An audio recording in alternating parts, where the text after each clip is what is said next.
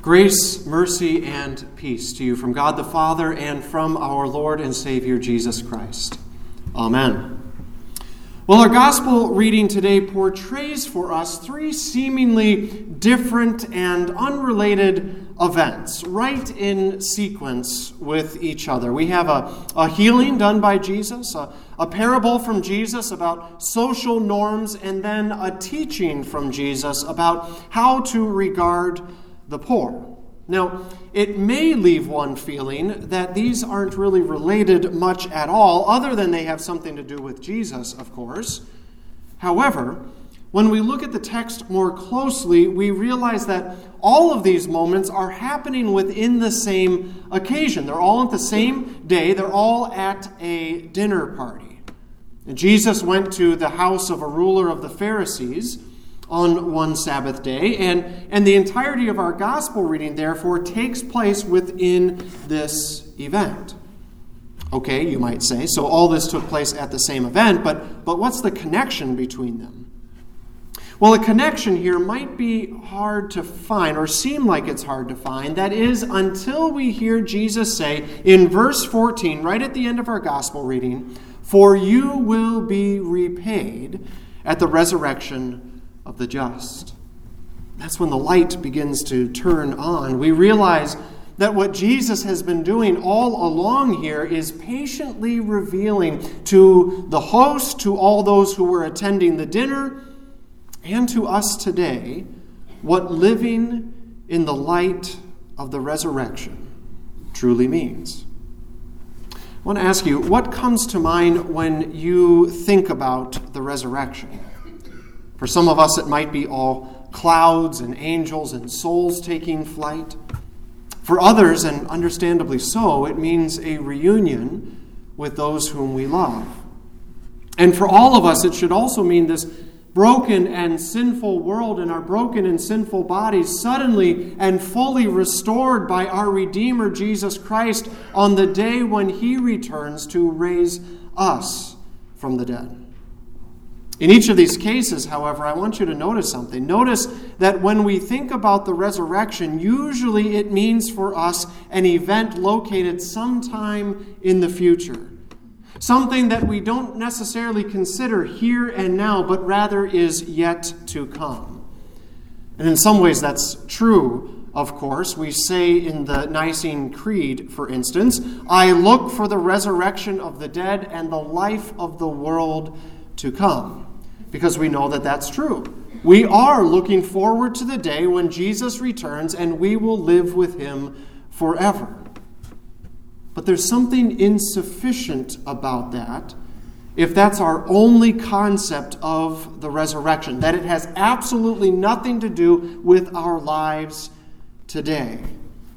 You see, that's precisely what Jesus was getting at that the resurrection is yet to come but knowing that we will one day live in the resurrection, it also means that its light extends backward in time and affects how we live right now. That the resurrection does, in fact, shape our lives today.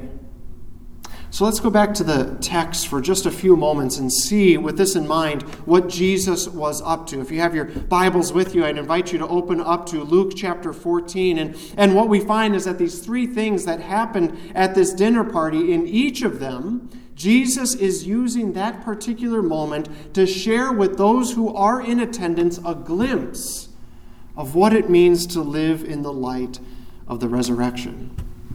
The first thing that happens is when a man with dropsy suddenly appears before Jesus. Now, this was likely no accidental happening. When you notice what Luke, the gospel writer, says, that the lawyers and the Pharisees were watching Jesus carefully. This man with a debilitating disease that caused severe swelling of the body, he was there as a test for Jesus. They wanted more evidence against Jesus to see whether or not he was going to supposedly break the Sabbath rules and perform work on the holy day of rest. But notice what Jesus says. He says, Is it lawful to heal on the Sabbath or not? To which no one answered, because truth be told, no one quite knew the answer. You see, no one could heal like Jesus could. And that's the point. Jesus was there to bring something that no one else could bring a glimpse of what life in the resurrection was like. And it was a foreshadowing of that perfect healing that would take place for, that is going to take place for all of us at the end of time. That's what his miracles were demonstrating. You see, for Jesus, the resurrection wasn't only an event in the future, Jesus was going to bring it into the present as he heals the man. Now, we can't heal like Jesus can. He is God, and we are not. But what this shows for us, what Jesus shows for us, is that even so, Jesus asks his next question. He says, Which of you, having a son or an ox that has fallen into a well on a Sabbath day, will not immediately pull him out? And of course, the people would have. We would. And so, despite the importance of of whether it's traditions or religious observances or anything else that we hold in high regard, you know, the things that we get at after day after day, None of those things should supersede the, the mercy and the help that we are to show our fellow human beings as we live in light of that future day of healing. The second thing that happens is when Jesus takes now a more passive role. He sits back and he's just watching people as they choose their seats for dinner. It's, it's this almost humorous scene of people scrambling to get the best place because they thought that it meant more honor for them to sit near the head of the table rather than somewhere down the line. And it became for them a, somewhat of a, a, visual representation. That's how they viewed it. It was a visual representation of how you ranked socially compared to everyone else in attendance. And so this led Jesus to tell a simple parable about being invited, being invited to a wedding feast. He tells them not to immediately seek out the best seat because, after all, you might be asked to give up your seat to someone more important and move down the line. Much better to go to the lowest possible seat and then be told later, friend, move up higher. So Jesus says, Everyone who exalts himself will be humbled, and he who humbles himself will be exalted. But you see, this is far more than just some social etiquette offered by Jesus. There's a reason why Jesus brings up a wedding feast parable when he's at a dinner party. Jesus is looking forward to what it will be like at the resurrection, which the Bible describes over and over again that it will be like a wedding feast, the wedding feast of the Lamb and his bride. And at that feast, who will be taking part in it? Will it be everyone who earned their place there? Will it be everyone who impressed God so much by all of their good works? No. Attending, attending there will be every sinner, you and me, who we could never earn a spot at the table, let alone earn a, a place of honor. But because we are forgiven by the blood of Jesus, we are promised a spot at the marriage feast of the Lamb. And Jesus will ultimately be the one who invites humble sinners like you and me to be exalted on that day as we dine and live with him forever. Jesus will say, Friend, move up higher.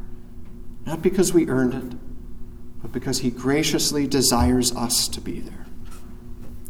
And so, knowing this, it does affect our lives. It does affect how we behave at, at dinner parties, at wedding feasts, at every social situation that we might find ourselves in. But, but what we are doing is attempting to live in light of what we know will happen at the resurrection. There, at the resurrection, we won't be making grandiose presumptions about ourselves. There, we won't be attempting to exalt ourselves. There, we will only be able to act humbly because we are truly humble before the Almighty God.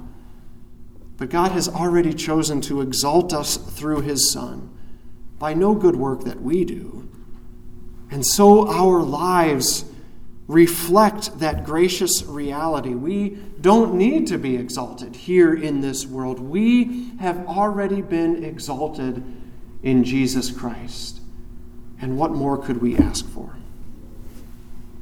The third thing that happens at this dinner party is that Jesus finally does turn to the host who had invited him, the ruler of the Pharisees, and he says directly to him When you give a dinner or banquet, do not invite your friends or your brothers or your relatives or rich neighbors, lest they also invite you in return and you be repaid.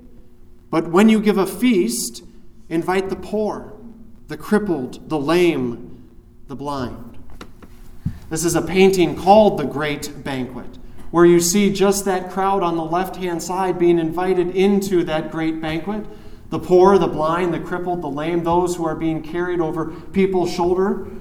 But that's precisely who Jesus says, invite to your feasts. Now, to the world, this would never make any sense. You don't invite people who, first of all, you may not have that much regard for. And second of all, who can't help you in climbing the, the social ladder of this world.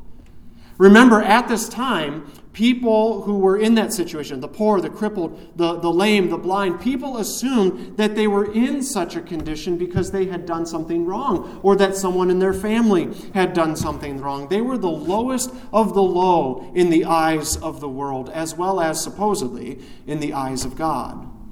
Not to mention that your invite to them could never benefit you because they could never repay you.